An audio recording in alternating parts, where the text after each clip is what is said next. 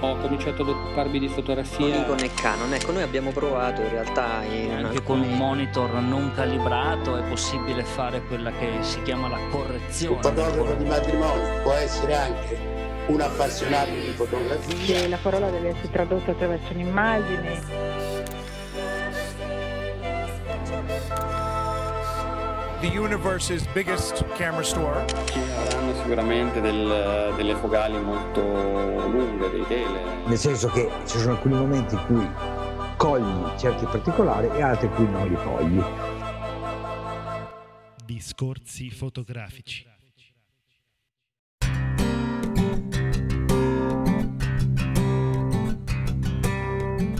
Ciao a tutti, benvenuti alla nuova puntata del podcast di Discorsi Fotografici. Con noi c'è Federico. Ciao Federico.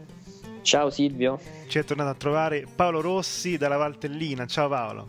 Ciao a tutti. Allora, noi siamo molto emozionati perché dopodomani saremo al Photoshop, questa puntata uscirà dopo, eh, ci sarà anche una puntata speciale con tutte le interviste che faremo e quindi sai è tempo di novità anche se più o meno sono sempre le stesse, nuove macchine fotografiche, nuovi obiettivi, c'è qualche cosa di curiosa di cui parleremo in questa, in questa puntata del nostro fotobar. Allora, introduco io il primo argomento, essendo un argomento tutto Nikon, eh, anche Nikon eh, segue il mainstream dei principali concorrenti come Fuji, Sony e eh, introduce la sua compatta a obiettivo fisso. La Coolpix A è una macchina fotografica probabilmente la più piccola che c'è in questo segmento, ha un sensore DX, quindi abbastanza grande insomma per, per una compatta, un po' come ci hanno abitato anche gli altri, ha un obiettivo eh, che però eh, un po' ci ha deluso perché è un F2.8. Questa diciamo è la cosa eh, che tutti gli appassionati un po', anche perché è una macchina che costa, attenzione, 1000 dollari di pre- prezzo di lancio, insomma, quindi spendere 1000 dollari per un obiettivo F2.8 eh, sarà quel che sarà, però insomma, dice ad esempio questo obiettivo, essendo molto vicino al sensore, hanno dovuto ottimizzare anche le micro lenti del sensore stesso per quanto riguarda la parte esterna, diciamo, dei bordi del sensore, la luce che cade troppo angolata in quella zona e quindi effettivamente hanno dovuto agire anche sul eh, sensore, per cui non sarà lo stesso sensore che si trova su una reflex eh, eh, DX, però insomma eh, questa cosa fa riflettere, no ragazzi che dite voi? Soprattutto considerata diciamo, la, la concorrenza con obiettivi molto luminosi, F2, F1.8, eh, Federico e Paolo, insomma che ne pensate? Beh, innanzitutto ha questo sensore da 16 megapixel che eh, non vorrei fosse ancora un eh, sensore Sony perché sembra quello delle, delle Nex. Per il resto ti do pienamente ragione perché l'obiettivo, ho letto un, um, una recensione un, uh, del Canon um, eh, 24 mm f2.8 eh, stabilizzato che è Mhm. uscito da poco.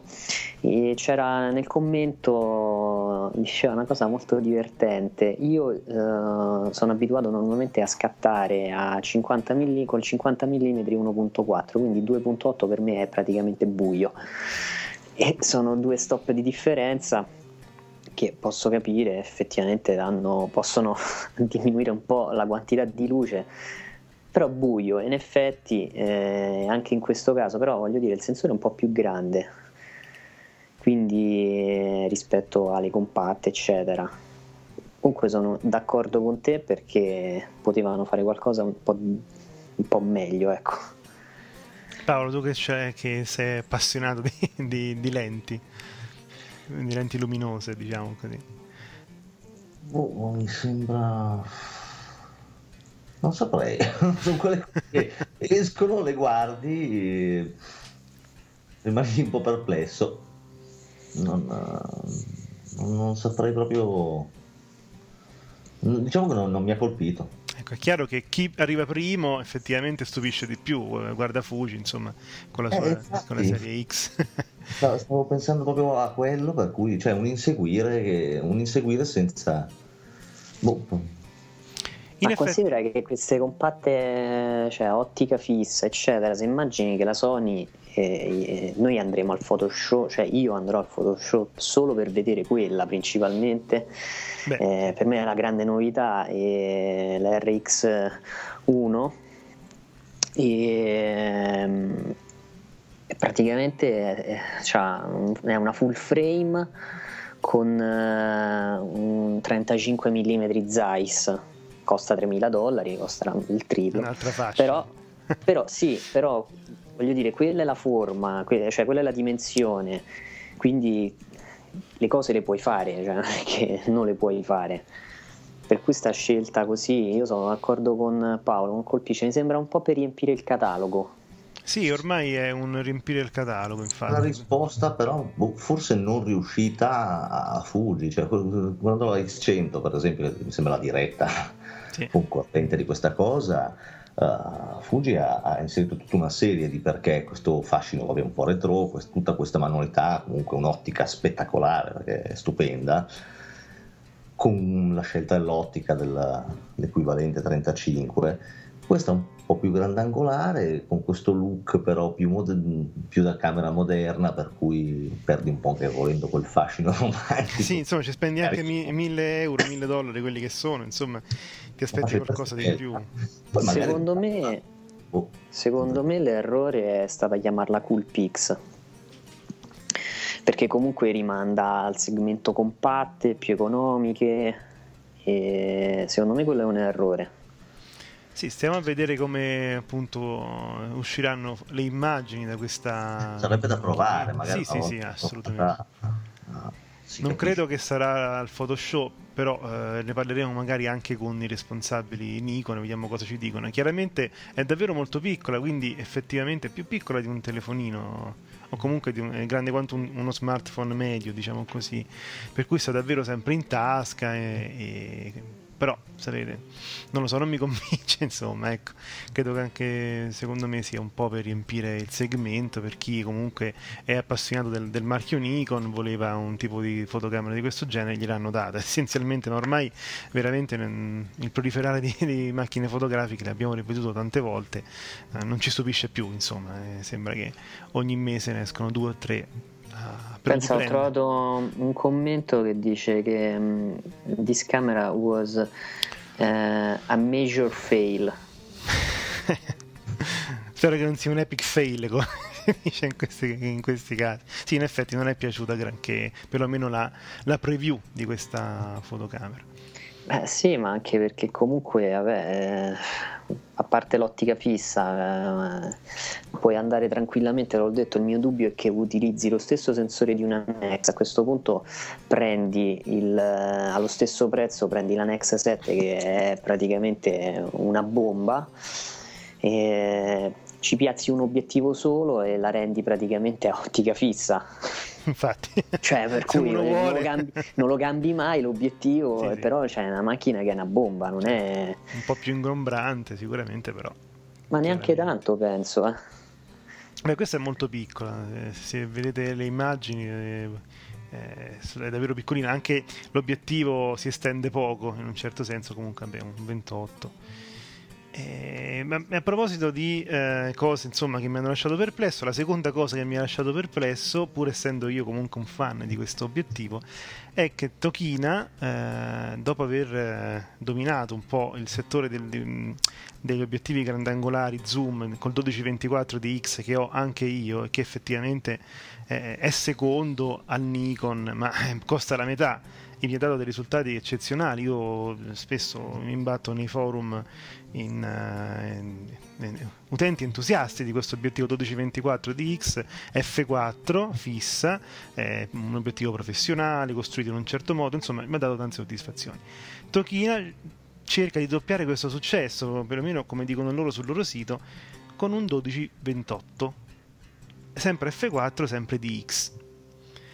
Anche questo mi ha lasciato perplesso perché eh, stiamo andando sempre più verso le full frame se vuoi offrire una, una, soluzione grandangolare, effettivamente arrivare ad esempio a 28 significa stare a 35 mm e stare a 35 mm eh, con, eh, senza stabilizzatore potrebbe cominciare a essere un problema perché questo obiettivo non è neanche stabilizzato. Quindi non so, uh, ripeto, chiedo di nuovo a voi che, che cosa ne pensate di questa... Eh, perché è stata la, la, scelta per moltissimi come me che insomma non potevano permettersi eh, l'originale Nikon, ma comunque volevano un grandangolare zoom con cui viaggiare essenzialmente. Ma io, loro hanno praticamente fatto un, um, un, un, aggiornamento della lente che hai tu, soltanto che invece di farla 12-24 hanno allungato di 4 mm. Quindi presumo che il 12-24 non si troverà più e sarà sostituito da questo 12-28. Dovresti provarlo per vedere, in realtà poi tu hai un 18-42 mi pare, più o meno e sì. dovresti provarlo per vedere che differenza hai. Tu Paolo che ne pensi? Oh, mm. Da diciamo utilizzatore del 1635 CF28 della Canon e aver, dopo aver scoperto un giorno facendomi delle statistiche nel, nel mio archivio che è l'obiettivo che uso in assoluto di più ma proprio tipo due terzi quell'obiettivo e tutto il resto gli altri ha praticamente mi ha dominato praticamente la scena, mi sono, mi sono accorto.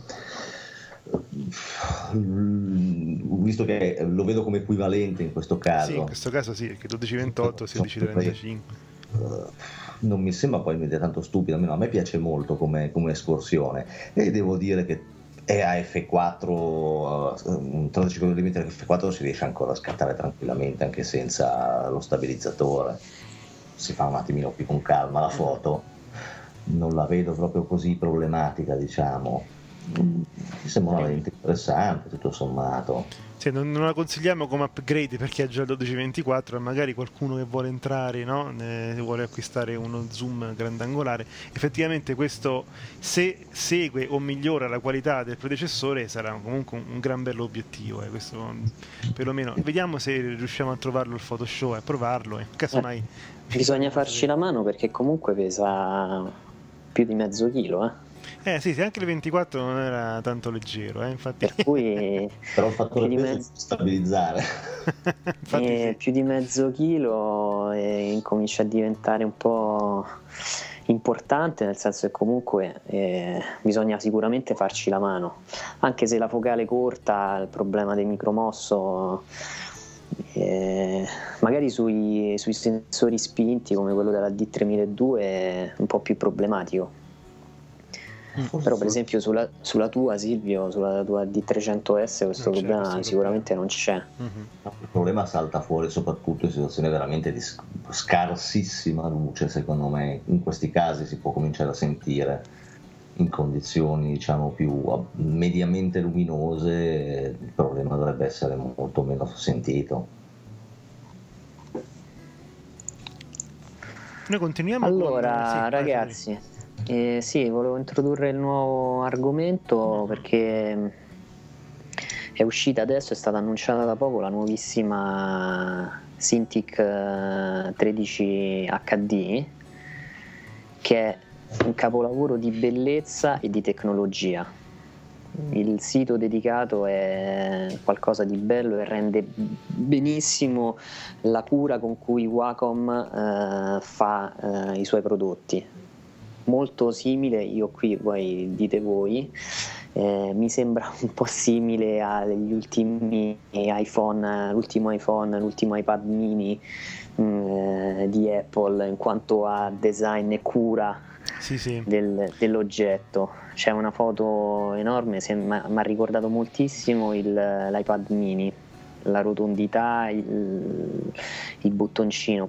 Poi per il resto è un, una 13 pollici, la diagonale misura 13 pollici, è Full HD 1920x1080, 16 milioni di colori, 16 noni, ha eh, un contrasto di 701, la brightness, la luminosità di 250 candele per metro quadrato, eh, risposta, la frequenza di risposta è 25 millisecondi mm.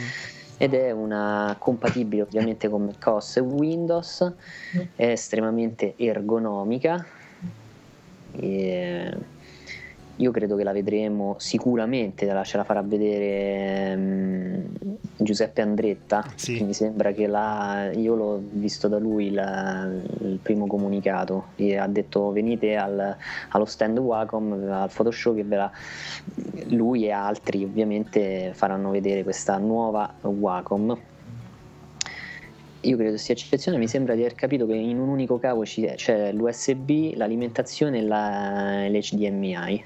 Ah, pensa. È un cavo 3 in 1.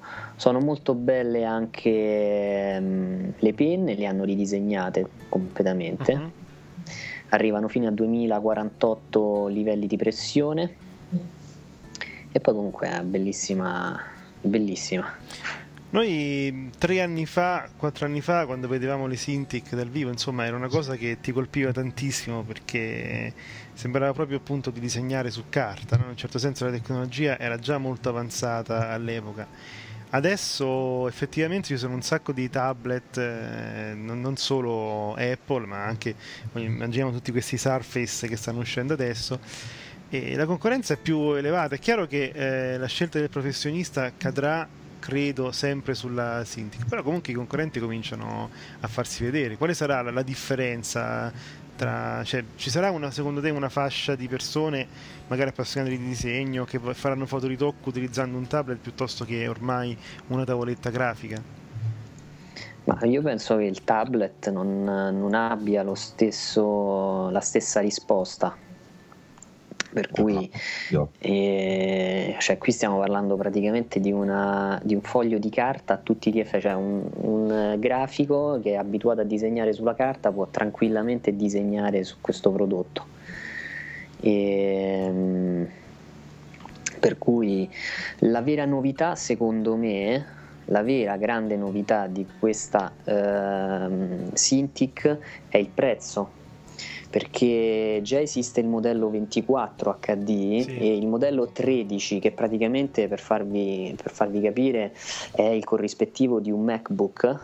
Eh, voi con 800 circa 900 euro vi portate a casa un, un prodotto eccezionale, cioè è, è lì grande, la grande concorrenza, perché a quel punto conviene spendere 400 euro per una tavoletta grafica ehm, per fare fotoritocco eccetera io che sono cioè per una persona che è grafico io personalmente eh, opterei più per la tavoletta grafica normale non per la Cintiq perché non so disegnare. Certo. però uno che sa anche disegnare oltre a saper fare il fotoritocco io penso che quel prodotto diventa molto allettante. Non so se Paolo vuole aggiungere qualcosa. Ma io per, sinceramente se, se, sarà il Photoshop cercherò di evitare a tutti i costi di andare a vederla. Perché?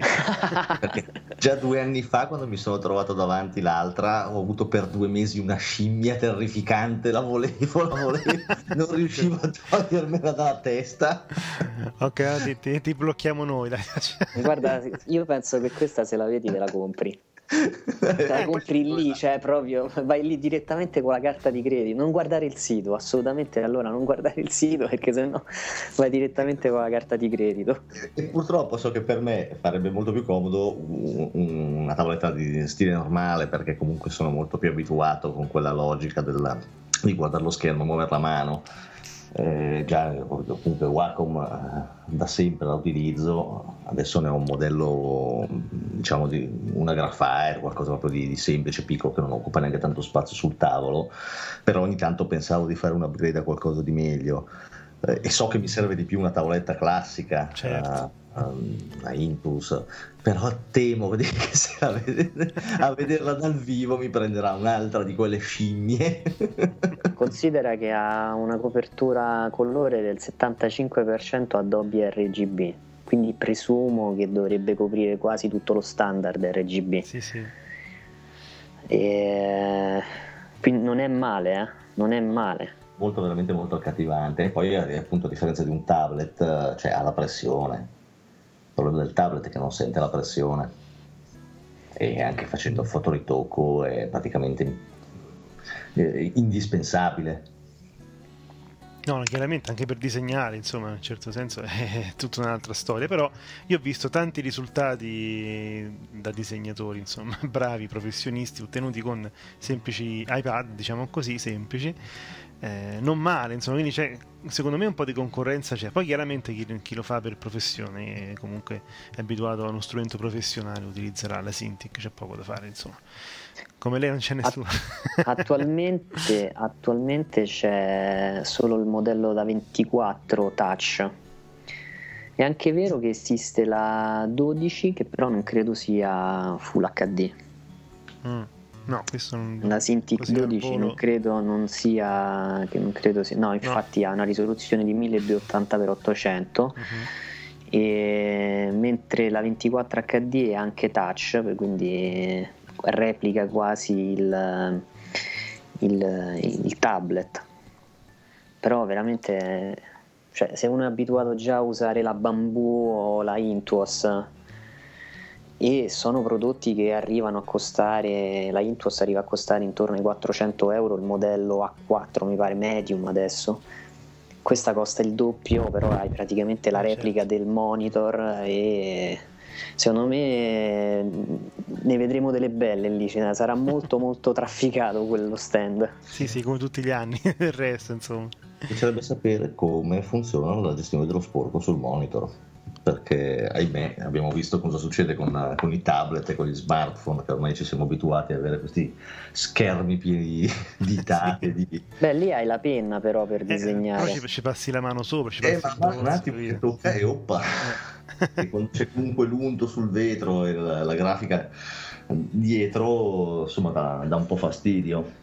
Ma Vedremo, insomma, dai. Allora, ragazzi, adesso arriva la mazzata e um, Snapseed non è più presente, non è più presente per, non sarà più prodotto per eh, Mac e Windows, quindi solo su cellulari e tablet. Questo secondo voi, secondo voi, è il campanello d'allarme per una futura soppressione degli altri software NIC, ex NIC? Uh, io no, vai parlo. Paolo. A me, cioè, voglio sperare che non facciano una simile sciocchezza, perché veramente non, non riesco a capire che senso avrebbe una cosa del genere anche se c'è questa strana tendenza adesso di, di case, sembra che vogliono uccidere il, il, concetto di computer testo. Esatto, sì. C'è questa moda, tu, solo, solo, tutto, solo, tutto, mobile, solo tutto smartphone, solo tutto tablet, ma il mondo non c'è, non può andare tutto in quella direzione, va bene forse per il grande pubblico, ma c'è anche per il mercato di professionisti che è come per il discorso delle macchine fotografiche alla fin fine cioè, ha bisogno di strumenti diversi che non, non, trovano assolutamente una risposta dentro questi apparati più consumer. Assolutamente no. Io infatti leggevo negli ultimi tempi, insomma, eh, anche delle considerazioni fatte da chi non vuole imparare Photoshop e scopre Snapseed, ad esempio, su, sull'iPhone e poi tornando a casa vuole utilizzare un software ugualmente intuitivo, perché questo era effettivamente, oltre ad essere potente come algoritmo, era molto intuitivo, non aveva tutte le funzionalità di Photoshop, però magari appunto qualcuno voleva replicare l'esperienza no?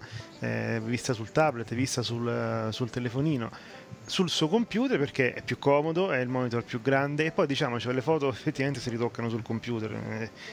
Questo io, io, ancora ne sono convinto, magari mi verrò smentito, però insomma attenzione perché eh, privare appunto chi comunque aveva anche acquistato questo software di aggiornamenti, di migliorie, perché privarlo anche della possibilità di avere perlomeno un, un flusso di lavoro diciamo così uniforme, perché non tutti siamo disposti ad imparare 200 programmi diversi, tutte quante le interazioni con uno con l'altro. Io penso anche ad esempio, perché spesso parlo con eh, persone di età superiore ai 50 anni di fotografia e vedo che loro non sono così disposti insomma, a stare sempre appresso alle ultime cose e quindi preferiscono magari stare no, all'interno dello stesso tipo di software per un bel po' e effettivamente toglierlo per i desktop è stata secondo me una mossa non, non solo secondo me poco gradita la scusa ufficiale è quella appunto che siamo tutti quanti pieni di, di dispositivi mobili, non c'è più bisogno insomma di avere una versione desktop eh, di, di questo software, però secondo me Google purtroppo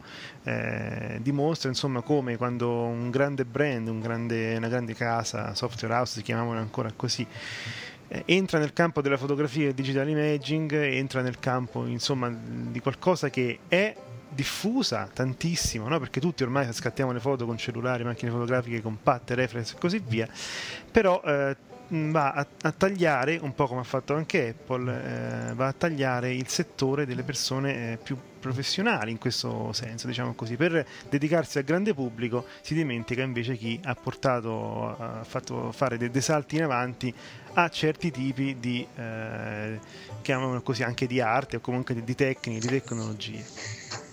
Ma io voglio dire una cosa, in realtà penso che Google abbia acquistato questa società per sopprimerla e non ho capito, cioè per comprarsi Snapseed eh, abbia fatto questa operazione, quindi in realtà l'operazione commerciale in sé non la comprendo. Uh-huh. Anche perché ehm, evidentemente loro hanno delle informazioni che noi non abbiamo e, e questo significa che ad esempio eh, non è un'applicazione che forse viene usata moltissimo. Io per esempio l'ho installata, non l'ho mai usata, uh-huh. quindi non la uso sul cellulare, figuriamoci se la uso sul computer. E un'altra cosa è che Apple, per esempio, eh, scusate, che mm, Google non ha, mm, potrebbe non avere alcun interesse a sviluppare delle, delle plugin legate a un mondo molto ristretto, come dice Paolo, cioè strumenti che utilizzerebbe un professionista. Per questa ragione, eh, se poi tu vai a leggere i commenti, per esempio sul um, blog di Scott Bourne, su Photofocus, sì. eh, c'era un commento molto interessante che dice appena Google ha acquistato Nick Software io ho disinstallato tutte le plugin e ho acquistato ehm, PhotoSuite 7 e uno va a vedere eh, come è composta la suite uh, Photo Suite 7 è praticamente identica a quella uh, Nick Software proprio nell'impostazione in tutto. Forse per esempio nel, nella plugin del bianco e nero può, può, mancare quel settaggio molto bello del uh, Nick Silver FX Pro che è l- la scelta della carta fotografica. Forse uh-huh. mi sembra che manchi quello io nella descrizione non l'ho vista però in realtà il software è praticamente identico e credo sia anche molto performante.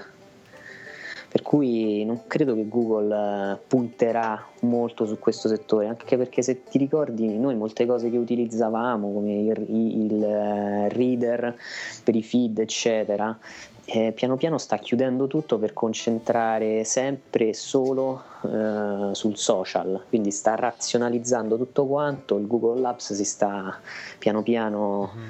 riducendo di offerta e so, sono le loro politiche marketing. Il titolo sale, quindi significa che la cosa piace al mercato. Sì, sì, stanno seguendo diciamo eh, eh leggi di economia, insomma. È anche vero però che eh, se vai a vedere quello che è successo a Apple negli ultimi mesi da un punto di vista azionario capisci che eh, è vero che prima la società valeva meno però aveva dei, dei, un mercato estremamente disposto a spendere perché il, il prodotto era eccezionale. Oggi Apple per esempio non è più allettante, questo sì. dice l'analista eh, finanziario, ed è una cosa grave. Io che utilizzo Apple, in realtà sto meditando il trasferimento a un altro supporto, perché quello che vedo non è più una... Sì, manca eh, qualcosa per il futuro, diciamo, mancano idee innovative, insomma, eh, per il, no, ma... non, non tanto come magari questo momento. Hanno puntato tutto, cioè, hanno puntato tutto sul uh, mobile. Secondo me il mobile li ha presi contropiede, nel senso che non, non penso che erano consapevoli di, o sicuri di avere questo ritorno. Mm-hmm. Magari l'avevano un po' eh, diciamo, pensavano a dei numeri inferiori, invece è esploso. Se pensi ad esempio con iPhone 5 non riuscivano per problemi proprio di caratteristiche a darlo in tempo reale, in pratica sì. la gente ha dovuto aspettare molto. Gli stessi iMac presentati eccezionali, belli, che mi hanno ricordato un po' la Canon quando presenta il modello spettacolare sì, sì. e poi dopo due anni riesci a acquistarlo. acquistarlo e, e sta succedendo così pure con gli iMac. Noi andiamo avanti, continuiamo a parlare di fotografia, questa volta è una, cioè una buona notizia per chi già possiede un D800 o per chi insomma pensa di acquistarla a breve eh, il DxO Mark che sappiamo essere diciamo, il punto di riferimento, il sito di riferimento per le prove tecniche di laboratorio di eh, corpi macchina e obiettivi eh, ci conferma che effettivamente stiamo aspettando il test della 5D Mark III, ma come la D800 non c'è nessuno in termini di eh, risoluzione, in termini di eh, nitidezza. Eh, anche se come conclude l'articolo non, non, vi aspettate un salto di nitidezza pari al salto di megapixel però comunque rimane eh, outperforming diciamo così anche rispetto alla, alla D3X che insomma fino all'avvento di 800 era la macchina di punta per quanto riguarda la nitidezza e la risoluzione che cosa ne pensano i nostri amici Canon allora voglio dire queste cose ci sono state segnalate da, da Paolo eh? ti ho sbugiardato in diretta, diciamo. Vai Paolo, rispondi. No, eh, il discorso è che sì, cioè, è interessante questo articolo che ricalca un po' le cose, i dubbi che, che continuavo a, a, pensare anche io. Ed è però il discorso dove sì, il sensore è eccezionale, però eh, quello che continuavo a pensare io è, ma le lenti come si comportano? E quello che si vede da questo articolo alla fine è che tutto sommato però, mentre il sensore è favoloso, l'efficienza rapportata a, alle lenti attuali eh, fa vedere che è minore rispetto a un modello vecchio. Eh, questa era la cosa che continuavo, il motivo per cui si pensava anche della della 5D Mark III perché non avesse fatto il salto dei megapixel. Uh, quindi si, si, ritorna ancora lì, abbiamo questo sensore spettacolare, ma non riusciamo a sfruttarlo al massimo. È andato uh, più avanti il sensore che le ottiche, diciamo così, quindi è come se ci dovessimo aspettare un nuovo parco ottiche, oppure, non lo so, tu Federico che ne pensi di questa cosa? Ma eh, in realtà sono pienamente d'accordo anche perché comunque un'ottica buona, poi con Paolo abbiamo avuto, grazie a lui, abbiamo avuto la possibilità di recensire lo Zeiss 15 mm. Ehm, c'è un nostro ascoltatore che ehm, in realtà eh, forse eh, ci permetterà di apprezzare il 21 mm Zeiss proprio su una D800 quindi ehm, mi ha detto che è disposto, secondo le indicazioni che ci ha dato Paolo, ha dato Paolo a fare questo test molto semplice, di fare alcuni scatti per vedere effettivamente la qualità. E lì vedremo questi 36 megapixel che cosa tirano fuori. Sono veramente curioso, infatti. di, fatto, di fatto, sono, concordo pienamente con Paolo. Eh, lo sviluppo del sensore è andato oltre la qualità costruttiva delle lenti. Ora il problema qual è? Che le lenti per eh, gestire quel sensore non sono entry level, cioè io penso che qualsiasi utente medio, qualsiasi fotografo, dall'amatore anche al semiprofessionale che comunque ci lavora con la fotografia, secondo me già intorno ai 2000 euro con ottica sta male. Sicuramente. Quando deve spendere 2000 euro per un'ottica si sente un po'... Certo, poi io spero sempre che chi lavora con la fotografia eh, faccia tanti soldi, per cui può permettersi di cambiare lenti e eh, di comprare lenti senza problemi, però di fatto il range che va tra, tra 1000 e 2000 euro è è veramente, come diciamo, una bella botta. anche perché comunque è un momento in cui comunque il mercato è abbastanza fermo anche per quanto riguarda il, il discorso della fotografia, soprattutto poi con la concorrenza dei, dei siti di microstock che stanno, hanno veramente fatto un'entrata a cappa tesa sì, sì, quello è vero, assolutamente. Infatti, ecco, probabilmente chi ha preso una D800 da fotoamatore evoluto, magari neanche sarà interessato no? a questo discorso di nitidezza, di lente giusta, eh, magari ha il suo bel 2470 Nikon, fantastico, eh? Lo, che non, eh, non rende come rendeva ad esempio su una D700, no? Però comunque rimane un grandissimo obiettivo e la differenza si vede, ma fino a un certo punto. Chiaramente chi invece fa foto di, di pubblicitarie, di moda, così, in un certo senso che ha voluto investire su una D800 perché non ha voluto magari prendere la D4 o non poteva permettersi una D3X, effettivamente questo tipo di, di, problema può cominciare a essere importante, soprattutto su ingrandimenti molto alti quando si va in fase di stampa. Secondo me la D800 ha un grande vantaggio però, il crop. E, e quello non è male, eh. no, bisognerebbe, fare il, bisognerebbe fare delle prove con lenti normali e poi andarle a ridurre a un non so a 22 megapixel come per esempio è quella del 5D Mark III per farci un'idea no, ma Oppure lì, hai ragione, perché nel senso che lì ehm, comunque è più nitida, però non riesce a raggiungere l'efficienza massima che può offrirti quell'obiettivo. Sì, quello sono pienamente d'accordo. E quella è la fregatura. Rimane il fatto che prese- comunque guarda, poi ci sono anche i contro, la, la dimensione del file che secondo me in questo momento rimane ancora esagerata. E e diventa sempre un problema comunque perché devi avere un computer molto molto potente. Sì, è ancora un problema, diciamo. Eh, gestire, gestire, 40, anche un po' di più, dipende anche dal valore della ISO, quindi può salire anche di più di 40 mega file. Eh, veramente va messo sotto stress tutto l'apparato memoria e hard disk per cui c'è questo limite attualmente, secondo me è un limite, tant'è vero che Scoborn ha affermato senza nessun proprio problema che per lui la 1DX rimane attualmente la migliore macchina professionale in commercio. lui, è, lui, è, stato un, un Nikonista, era un Nikonista e in realtà è passato a Canon, neanche la D4 lo ha convinto, per cui e questa cosa dovrebbe far meditare.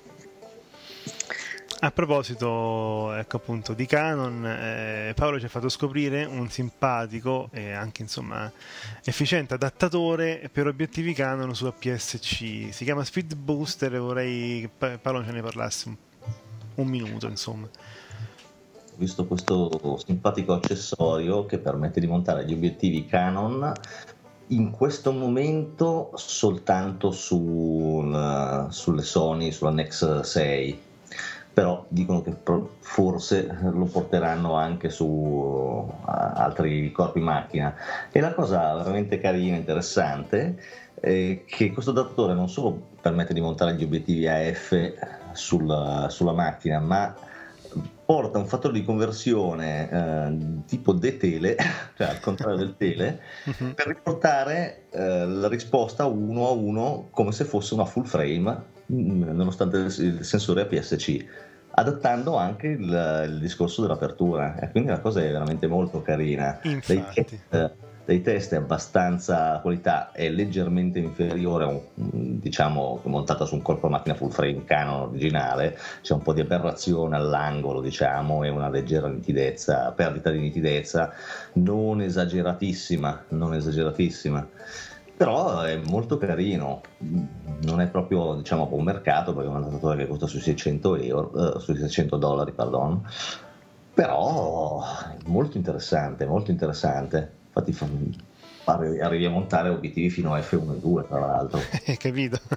Infatti io riflettevo brevemente su questo fatto che questa casa produttrice abbia scelto sicuramente obiettivi di altissima qualità come quelli Canon ma soprattutto perlomeno all'inizio eh, adattatori per corpi macchina mirrorless e guarda un po' mirrorless Sony come se avesse eletto in un certo senso, eh, secondo me a, pieno, piena ragione, eh, come brand eh, di eccellenza per il segmento mirrorless proprio Sony.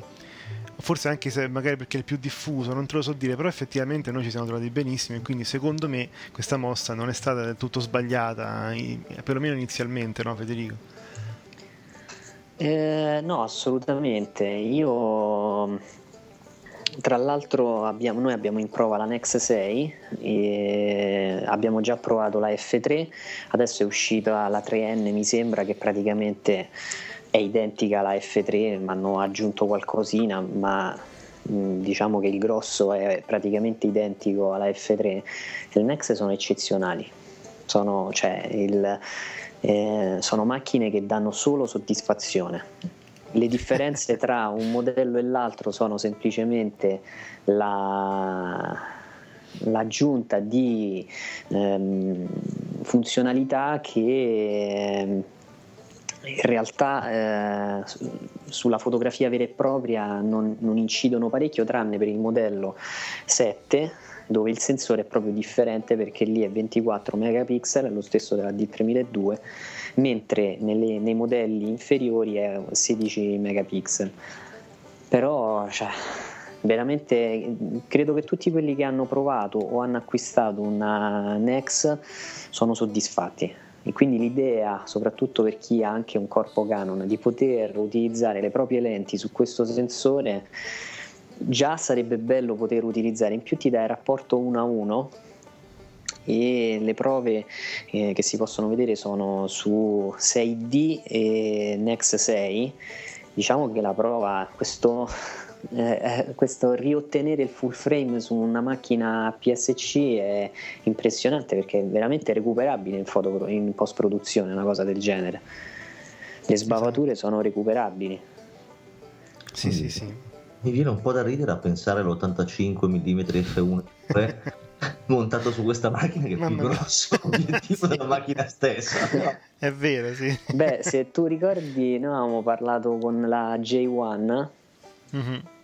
Avevamo parlato del Super Tele perché aveva questo fattore di 2.7 di crop montato su un Super Tele e infatti avevamo, fatto, avevamo scherzato su questa cosa, poi in realtà l'abbiamo vista, c'era un'immagine su internet di questa persona che utilizza, sfruttava il crop della eh, la grandezza del sensore proprio per ottenere praticamente il corrispettivo, fatti il calcolo Silvio, 500 mm eh, che era oltre oltre un, mi, oltre un mille. 1200 una cosa del genere. Esatto una cosa del genere e diventa praticamente un telescopio. 1350 se non ricordo male. Io invece visto che noi parliamo sempre qual è il corpo macchina migliore qual è l'obiettivo migliore e via dicendo ho trovato un sito l'avevo messo mm, qualche giorno fa sulla nostra pagina facebook si chiama Camera Showdown.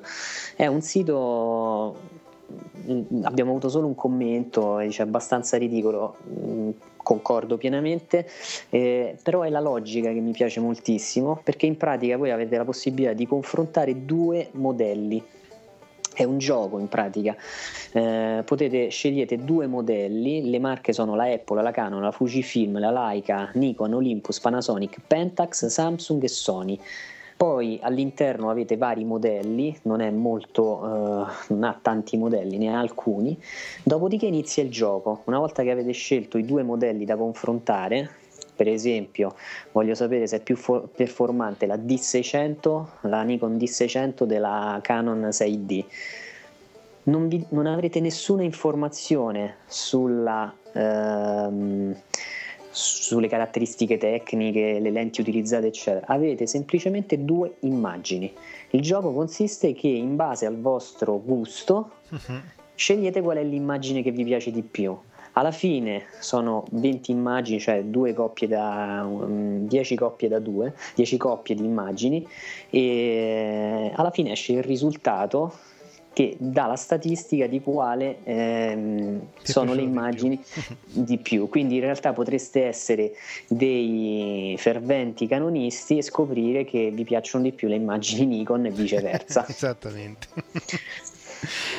Allora, prima di passare all'intervista di oggi ad una giovane fotografa italiana che vive e lavora a Parigi, io vi ricordo che Discorsi Fotografici ormai ha più di due anni di attività, è un'associazione eh, di persone in tutta Italia, come avete sentito anche dalla differenza dei nostri accenti al fotobar, un'associazione che ha bisogno però anche di essere sostenuta e per farlo ci si può associare, ci sono varie quote associative.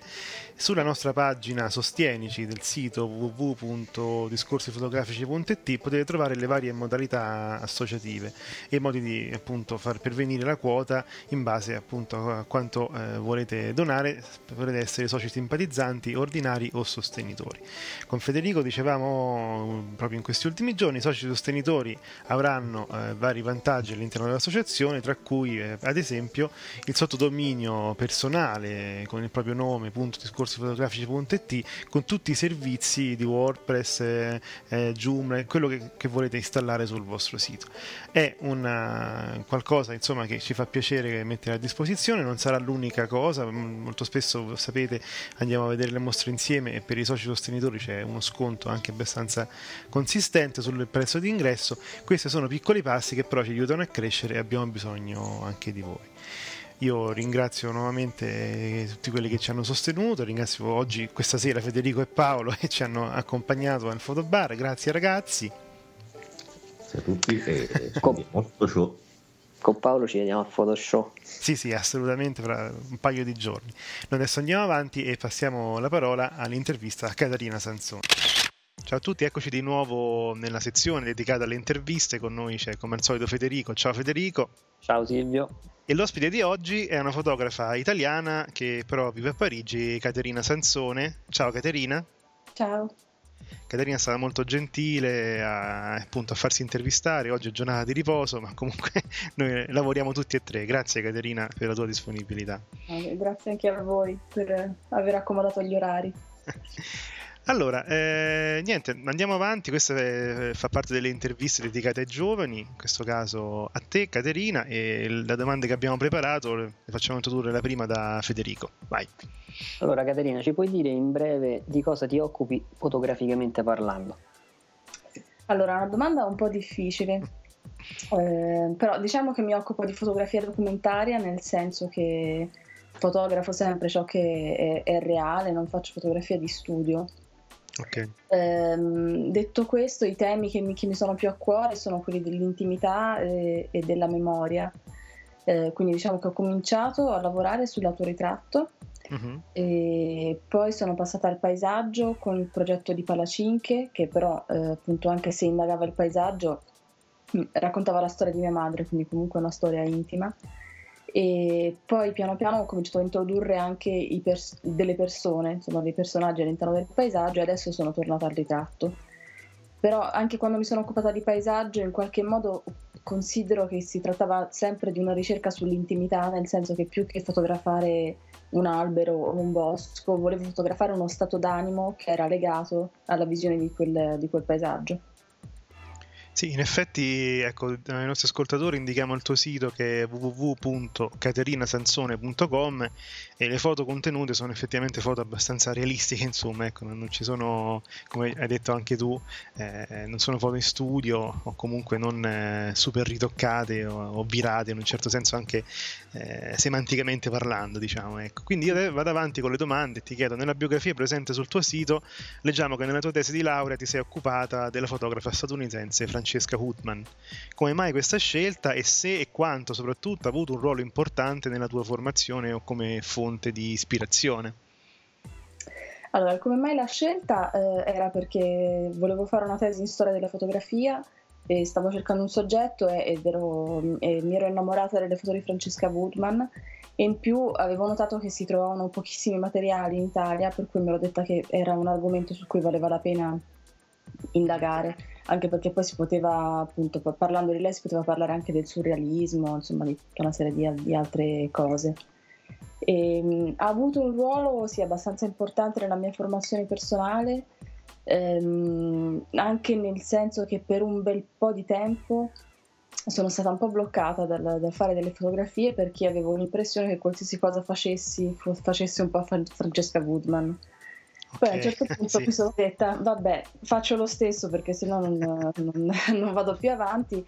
E infatti ho fatto un sacco di autoritratti che mi hanno servito anche a, dire, a smaltire l'influenza di Francesca Woodman e passare poi ad altro con calma. Però, non so, in qualche modo certe influenze quando ci toccano molto di profondo bisogna, come dire, eh, digerirle e poi andare avanti senza avere paura di fare delle cose anche un po' imitative perché penso che sia normale, poi soprattutto quando si è giovani, però insomma non bisogna averne troppo paura, poi, poi, si va avanti. Ecco.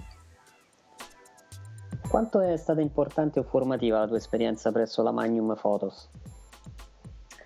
Dunque, è stata molto importante eh, per tanti punti di vista.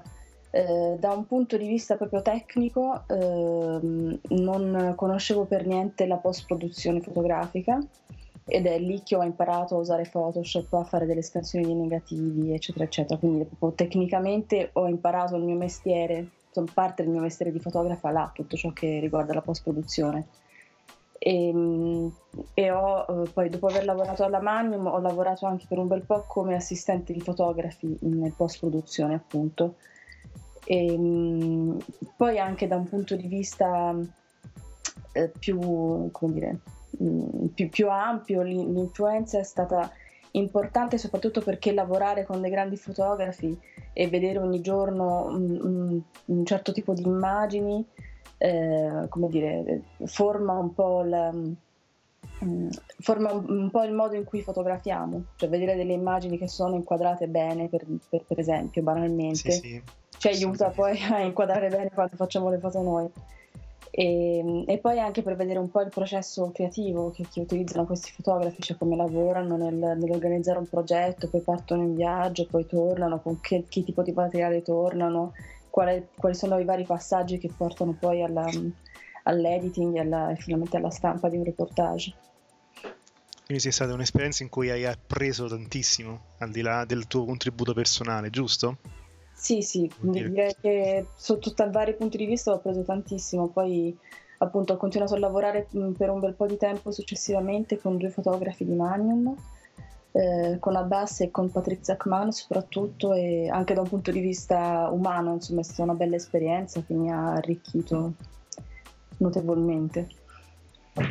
Ok, parliamo adesso del tuo lavoro che presenta anche sul sito alcune foto, immagino, e Forest. Perché come nasce? Poi ecco una cosa che ci ha incuriosito, come mai nella quasi totalità delle immagini gli esseri umani sono fotografati di spalle? Mm. Eh, dunque, E Forest nasce in realtà come la fusione di due serie diverse. Uh-huh. Ed è per quello poi che adesso vi spiego perché ci sono soprattutto sì. dei, dei, personaggi fotografati di spalle. Eh, allora, praticamente le due serie erano una, una mia ricerca sul, sul bosco e sulla natura, quindi era un, un, progetto sul Bois de Vincennes che è qui in periferia di Parigi eh, in cui appunto andavo nel bosco una volta al mese. L'idea iniziale era quella di fotografare il passaggio delle stagioni quindi uh-huh. da, da, da, gennaio a dicembre.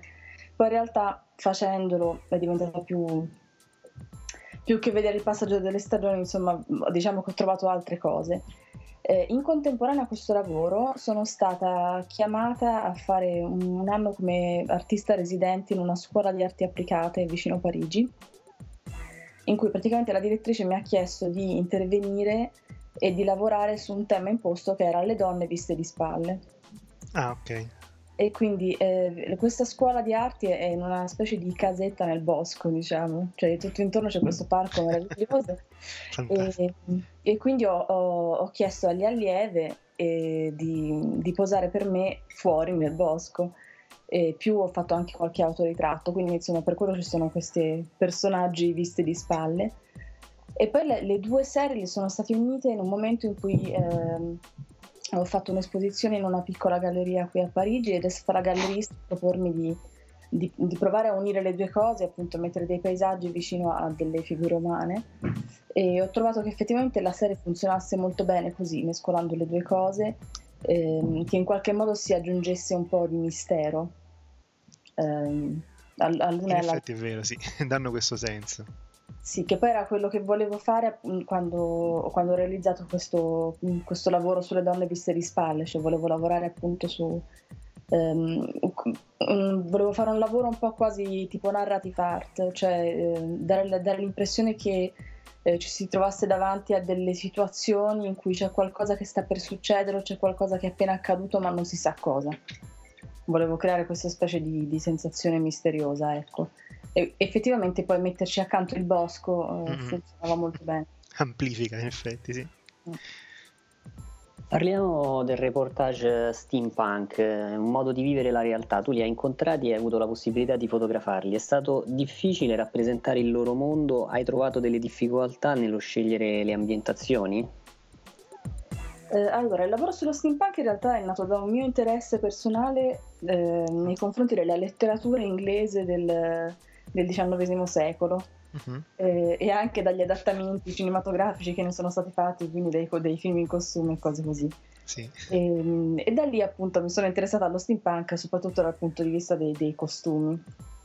E, ehm, e, quindi ho, ho contattato dei, degli steampunk che sono qui a Parigi eh, perché c'è un forum online che si chiama French Steampunk, quindi mi sono iscritta e ho, ho detto insomma sono una fotografa, vorrei lavorare con voi quindi le ambientazioni in realtà le hanno scelte loro, nel senso che erano tutti sono stati entusiasti di avere dei fotografi che, si, che insomma di avere una fotografa che si interessasse e quindi mi hanno proposto certo. loro appunto la, la prima eh, un, un, primo incontro eh, hanno scelto loro la location che era perfetta poi perché è una, è una galleria eh, commerciale che si chiama la Galleria Vivienne che è tutta un po' belle epoque quindi abbiamo fatto sì, delle cose là sì sì ci sono state molto belle e poi, mm, e poi li ho rivisti in occasioni diverse, fra cui un picnic steampunk, un sacco di gente in costume, uh-huh.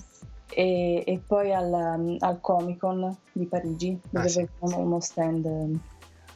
Quindi insomma diciamo che le, le location non è, stato, non è stato assolutamente complicato né eh, avvicinarli né andare trovare... Sì, sì.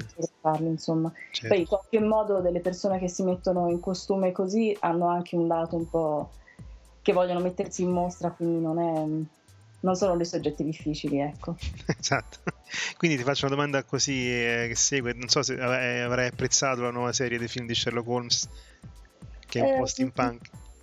Sì, mi sono piaci- non mi piace moltissimo Guy Ricci come regista, però i film sono da un punto di vista dire, cinematografico, scenografico mi sono piaciuti molto. Ok, allora parlando dei fumettisti italiani che lavorano a Parigi, tu scrivi ognuno ha il suo ritmo e tutti lavorano a modo proprio. E come sei riuscito a rappresentare fotograficamente questi ritmi così diversi? Innanzitutto spero di esserci riuscita a rappresentarlo fotograficamente, non sono sicura. Eh, è una cosa che io ho notato appunto andando semplicemente a, lav- a, a fotografarli mentre loro lavoravano. Cioè, mi, mi, rendevo conto di quanto i vari approcci fossero diversi. Spero che si veda quantomeno che ognuno ha un, un modo più o meno dinamico di lavorare, c'è quello che sta più chino sul foglio, c'è quello che invece fa delle pennellate più ampie, eh, quello che si muove di più si alza. Mm-hmm. Eh, cioè, l'ideale per me ehm, in genere quando faccio delle foto e poi nello specifico in questo lavoro è quello di eh, cercare di scomparire, quindi nel senso che mi metto là, eh, chiaramente all'inizio uno sente la presenza di una persona esterna di una macchina fotografica, però sì. diciamo che dopo un'ora eh, tendono a dimenticarsi che sono lì, ecco. Quindi spero di esserci riuscita, cioè spero che siano piuttosto naturali le immagini. Ah, io posso dirti, insomma, le abbiamo viste anche oggi con eh, la mia ragazza che eh, si interessa anche di queste cose. Devo dire che effettivamente ci sei riuscita, Caterina. Insomma, io invito anche i nostri ascoltatori a vederle perché si ha il senso anche di, di un'intimità che secondo me hai avuto con loro. Insomma, sembravano che lavorassero tranquillamente, anche se avevano un occhio puntato contro, diciamo così. Quindi eh, vi consiglio di vederlo, insomma a noi è piaciuto anche perché si tratta di fumettisti, soprattutto fumettisti italiani all'estero, insomma, poi ti farò magari una domanda su questo. Vai Federico.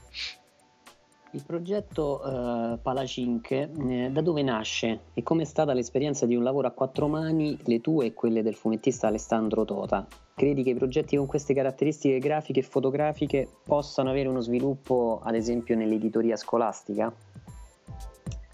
Allora, il progetto Paracinque nasce da lontano, nel senso che già quando ero all'università avevo voglia di lavorare sulla storia di mia madre, che è un'esule giuliana dalmata Mhm. e che ha abitato per 12 anni nei campi profughi. Ehm, però appunto non avevo ben mh, trovato il modo di lavorare su, su questo tema. Eh, avevo avuto l'idea di utilizzare le sue foto di famiglia, eh, che sono bellissime secondo me, che sono mh, delle foto anonime in bianco e nero prese nel- nei vari campi profughi. E, mh, e volevo infatti fare delle foto di- di- delle mani di mia madre che ehm, maneggiavano queste fotografie, però mi sembrava un po' debole, quindi alla fine poi ho lasciato stare, poi tante cose, mi sono laureata, sono andata a Parigi, eccetera, eccetera. E quando stavo a Parigi a un certo punto mi sono detta, però potrei effettivamente lavorare su questa cosa, soprattutto perché mia madre non mi ha mai raccontato la storia dall'inizio alla fine per bene. Eh, quindi avevo anche io questo bisogno di farmi raccontare la sua storia facendole delle domande precise, cercando di mettere tutti i tasselli l'uno in fila dietro l'altro.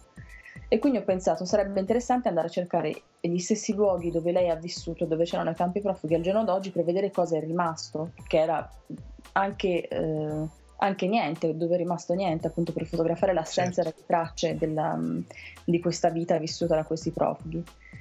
Quindi mi sono messa a organizzare questo progetto, questo lungo viaggio e mi sono detta che però eh, facendo appunto questa ricerca e questo viaggio solo fotograficamente si sarebbe persa tutta una parte della ricerca stessa. Eh, cioè diciamo che met- mettendo a confronto la foto del passato e la foto del giorno d'oggi si sarebbe perso tutto il racconto del viaggio stesso. E quindi ho chiesto ad Alessandro Tota, che è anche il mio compagno nella vita, di, di accompagnarmi eh, per realizzare un, diario di viaggio a fumetti che potesse appunto raccontare le nostre avventure, fra virgolette, del viaggio. E quindi così è nato il progetto, già nel, eh, questo già nel 2008 ho cominciato a scrivere il progetto, poi nel 2009 siamo partiti a fare questo viaggio, abbiamo fatto prima un'intervista a mia madre e poi abbiamo fatto un viaggio che ha ricoperto tutte le tappe del, del suo percorso di profuga e poi ci abbiamo lavorato a, a lungo fino all'uscita del libro nel 2012. Anche E- questo si trova un po' sul, suo- sul tuo sito, no? Sia alcune delle Sì, no, foto che... Non c'è moltissimo perché ho Ah. messo soltanto la parte fotografica, Sì. perché bisognerebbe vedere il libro per, per- per vedere effettivamente com'è congegnato, perché è veramente... Cioè, noi non volevamo fare né un- una graphic novel né un libro fotografico, volevamo fare un libro che unisse i due mezzi. E credo che ci siamo riusciti, nel senso che siamo riusciti poi a, a- a fare un discorso e una narrazione che, che resta fluida passando da un mezzo all'altro. E quella è stata una parte molto difficile da fare appunto dopo la realizzazione del viaggio, eh, montando e smontando varie volte tutti i pezzi. Cioè, diciamo che poi Alessandro ha cominciato a scrivere il fumetto mentre io facevo l'editing delle foto, poi in base al, al- al fumetto che lui aveva realizzato abbiamo cambiato l'editing delle fotografie, Mhm. insomma abbiamo Chiaramente. Rimaneggiato tutto più e più volte. Io vedo che questo libro è stato pubblicato sia in Francia eh, con titolo francese che in italiano eh, con- dalla Fandango Libri. E volevo chiederti quale delle due edizioni ha avuto più successo, se più in Francia o più in Italia? Eh, non lo sappiamo ancora in realtà, nel senso che, che in, in Italia è uscito a febbraio e in Francia è uscito a ottobre, per cui non abbiamo ancora i rendiconti della, dell'edizione francese, quindi non sappiamo quanto è venduto. Eh, diciamo che dal punto di vista della critica è andato bene anche in Francia, però appunto la- per vedere se poi la gente l'ha comprato dobbiamo aspettare ancora un po'. Certo, perché io mi chiedo appunto in Francia, per noi italiani eh, gli esuli dalmati sono un qualcosa più vicino no, rispetto a, a quanto possa essere per i francesi. Per questo mi chiedevo un po' qual era stato il modo in cui sono stati accolti in entrambi i paesi. In Senti, effetti noi eravamo un, po', eravamo un po' scettici all'inizio sulla possibilità di, di pubblicare il libro qua perché ci dicevamo è un tema talmente italiano. Mm. Poi invece alla fine, considerando che non, non ne sanno niente di questa vicenda storica in Francia, sono anche abbastanza interessati. Poi quello che li interessa e li incuriosisce è appunto que- questo oggetto ibrido e bizzarro in cui ci sono fumetti e Sì. fotografie insieme. Ehm, quindi insomma alla fine per, per quel poco che abbiamo visto è andata bene, cioè nel senso abbiamo fatto delle presentazioni a cui sono venute delle persone che ci hanno detto, hanno fatto degli apprezzamenti, poi abbiamo fatto delle interviste in radio, insomma Mhm. è stato accolto bene, poi Siamo, siamo felici insomma di questa cosa. E parliamo un po' di tecnica di attrezzatura, con quali macchine scatti. Sappiamo che lavori nel mondo della post-produzione anche, ma tu personalmente ne fai molto uso? Hai delle preferenze particolari per qualche programma o strumento, diciamo così? Allora, da un punto di vista tecnico utilizzo uh, per i miei progetti personali lavoro in medio formato con una Rolleiflex e, e se no quando devo fare ah, sia per fare i test per poi fotografare in, in pellicola che per fare delle come dire mi viene il termine in francese non mi viene in italiano delle commande cioè delle se devo fare un lavoro eh, lo faccio in sì. digitale con una Nikon prima usavo una D200 adesso una D300S ah. Eh, spesso e volentieri utilizzo un flash esterno, che è un semplice flash Cobra della Nikon con, una, con un piccolo diffusore, ma lo utilizzo con il cavo, per cui lo, lo sposto uh-huh. sì, sì, sì. a sinistra o a destra. E, ehm, e, faccio sì uso di post produzione eh, in entrambi i casi, nel senso che quando lavoro in pellicola poi faccio la scansione del negativo e lavoro l'immagine in Photoshop. Um, e secondo me non ne faccio un uso massiccio nel senso che rispetto comunque la realtà dell'immagine, però ne faccio, ne faccio parecchio uso, nel senso secondo me eh, una fotografia non è finita finché non è, eh, non è post prodotta, ma questo in, in, genere c'è anche prima quando si usava l'analogico, una foto finché non era stampata dallo stampatore, non era stampata bene, non era non era lei. non era... Bisogna, un'immagine quando è scattata è, è, una cosa, però poi bisogna interpretarla in qualche modo, che sia in camera oscura o che sia con Photoshop, bisogna dargli un'interpretazione per, perché assomigli davvero a quello che avevamo in testa quando, volevamo, quando abbiamo sì, scattato sì. l'immagine. Quindi, Vado avanti. Niente, no, lavoro con Photoshop e poi vabbè, per, quando lavoro in digitale passo in genere prima da eh, da Lightroom. Ah, ok. Per fare lo sviluppo. Sì, sì. Vado avanti. Eh, come giovane e abituata alle nuove tecnologie, ritieni che la possibilità di condividere i propri lavori fotografici con la, poss- con la, facilità di essere immediatamente visti e commentati e ricondivisi nuovamente sia un pregio o un difetto? Eh, anche questa è una domanda difficile, nel senso in genere eh, penso che sia un pregio, cioè penso che sia un grande vantaggio poter, poter essere visti eh, facilmente. D'altro canto ogni tanto esito quando faccio un lavoro nuovo che ancora non è stato visto, esito un po' a metterlo online direttamente o no, perché mi dico, boh, poi magari eh, se lo metto già online sarà più difficile riuscire a pubblicarlo, per esempio, perché è già visibile a tutti gratuitamente, per esempio. Quello ogni tanto è una cosa che, è una domanda che mi pongo, però in genere credo che sia un grande vantaggio per, per, soprattutto per un giovane fotografo eh, poter, mh, mm, poter, creare la propria vetrina online e poter diffondere così il proprio lavoro. Noi continuiamo sulla scia della post-produzione e parliamo del World Press Photography la foto vincitrice, al di là del soggetto, eh, come tutti sappiamo, insomma, ha subito un marcato processo di post-produzione. Allora, secondo te hanno ragione quelli che sono totalmente contrari a questo genere di interventi, quelli totalmente a favore o la virtù sta nel mezzo, come in genere. Io direi la virtù sta nel mezzo, nel senso, ehm, nel senso che non, non, mi sento assolutamente contraria, cioè ognuno fa, innanzitutto ognuno fa quello che vuole con la propria pratica fotografica, per cui anche se a me non piace troppo una post-produzione estrema, è una questione di gusti, insomma. Uh-huh. E, ehm, per, per, cui, come dicevo prima, un'immagine finché non è, non è post prodotta in qualche modo e non è interpretata, quindi gli manca qualcosa. Cioè, credo che una, un, qualcosa dopo lo scatto vada fatto. Eh, poi magari nel mio gusto bisogna fermarsi a un certo punto e c'è chi invece va oltre. Eh, però ci sono anche degli artisti che invece lavorano molt, con tanta post produzione che fanno delle cose bellissime. Quindi davvero penso che bisogna stare un pochino nel mezzo. Non, non me la sento di dire ah no, cioè di essere una di quelle completamente contro. Poi magari nel, è vero che nel reportage, come il reportage di guerra per il World Press Photo, è magari un caso un po' diverso perché ci possono essere anche delle considerazioni di tipo etico, fra virgolette. Uh-huh. Però quello, come dire, ehm, potrebbero esserci delle considerazioni di tipo etico in genere quando uno fa eh, il fotografo di guerra, nel senso che comunque andare, eh, andare così vicino a, alla sofferenza umana eh, per pubblicare un'immagine, volendo anche lì uno potrebbe trovarci qualcosa da ridire da un punto di vista etico. Ecco. Sì, è vero, anche questa è stata una polemica sempre legata a questo premio e non solo nell'anno appena passato, insomma. Senti Caterina, io prima di farti l'ultima domanda ne aggiungo una così, perché mh, mentre ti ascoltavo mi è venuta in mente questa domanda molto semplice. E, mh, tu vivi in Francia, lavori come fotografa, immagino anche in Francia. Ti volevo chiedere, è più facile essere fotografi ehm, in Francia per l'appunto e come lo puoi confrontare con l'Italia, per esempio, con la situazione italiana? Eh, in realtà è una domanda a cui non, non, so rispondere perché sono andata via dall'Italia dopo la, dopo la laurea per fare uno stage alla Magnum e poi sono rimasta qua, per cui in realtà non ho mai davvero lavorato in Italia.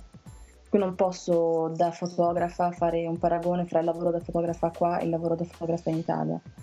Eh, secondo me in Italia, cioè per quello che ho visto, ci sono delle persone che ehm, che si danno tanto da fare e quindi da un punto di vista lavorativo si lavora veramente bene, cioè quando ho organizzato delle mostre in Italia è sempre andato tutto bene, uh-huh. l'unica difficoltà sono state trovare i soldi ecco, sì, okay. nelle varie occasioni, però quello anche in Francia, insomma trovare i soldi non è mai facile, poi alla fine uh-huh. si trovano sempre da qualche parte. Allora a questo punto ti faccio io l'ultima domanda di quelli concordati, quali sono i progetti fotografici che hai per il futuro? Allora, per il futuro in realtà è un progetto che è già iniziato da più di un anno, eh, di cui non ho ancora messo niente online perché è un progetto a lungo termine quindi appunto, come dicevo prima, esito in questo caso a mostrarlo anche perché non è finito, quindi mi chiedo uh-huh. se ha senso metterlo non finito o no.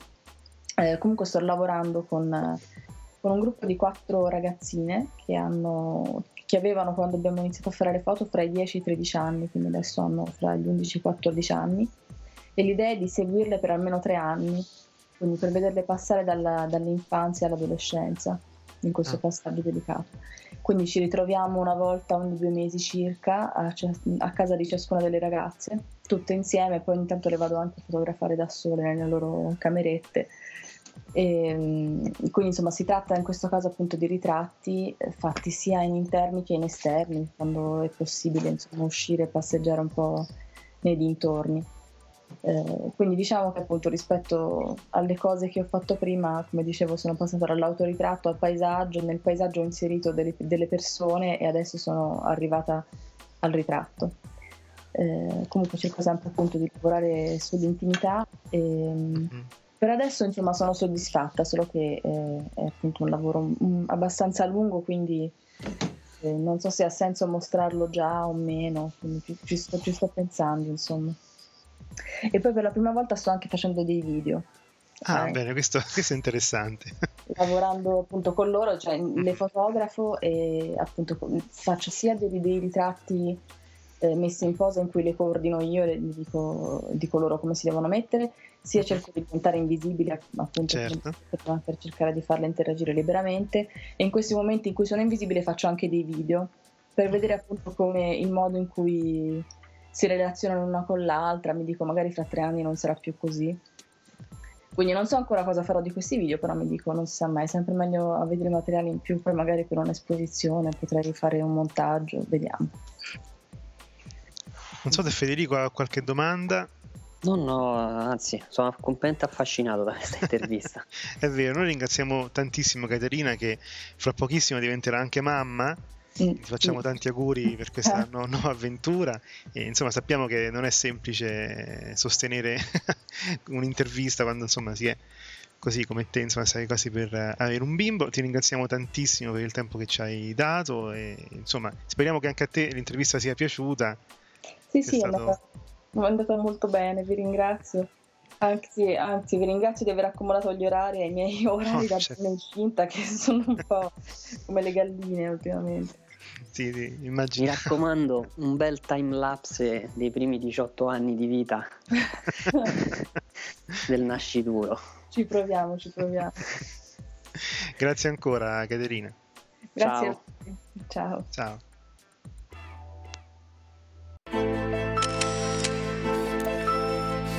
Cominciato ad occuparmi di fotografia. Nikon e Canon, ecco noi abbiamo provato in realtà in Anche con un alcuni- monitor non calibrato è possibile fare quella che si chiama la correzione. Un fotografo di matrimonio può essere anche un appassionato di fotografia. che la parola deve essere tradotta attraverso un'immagine.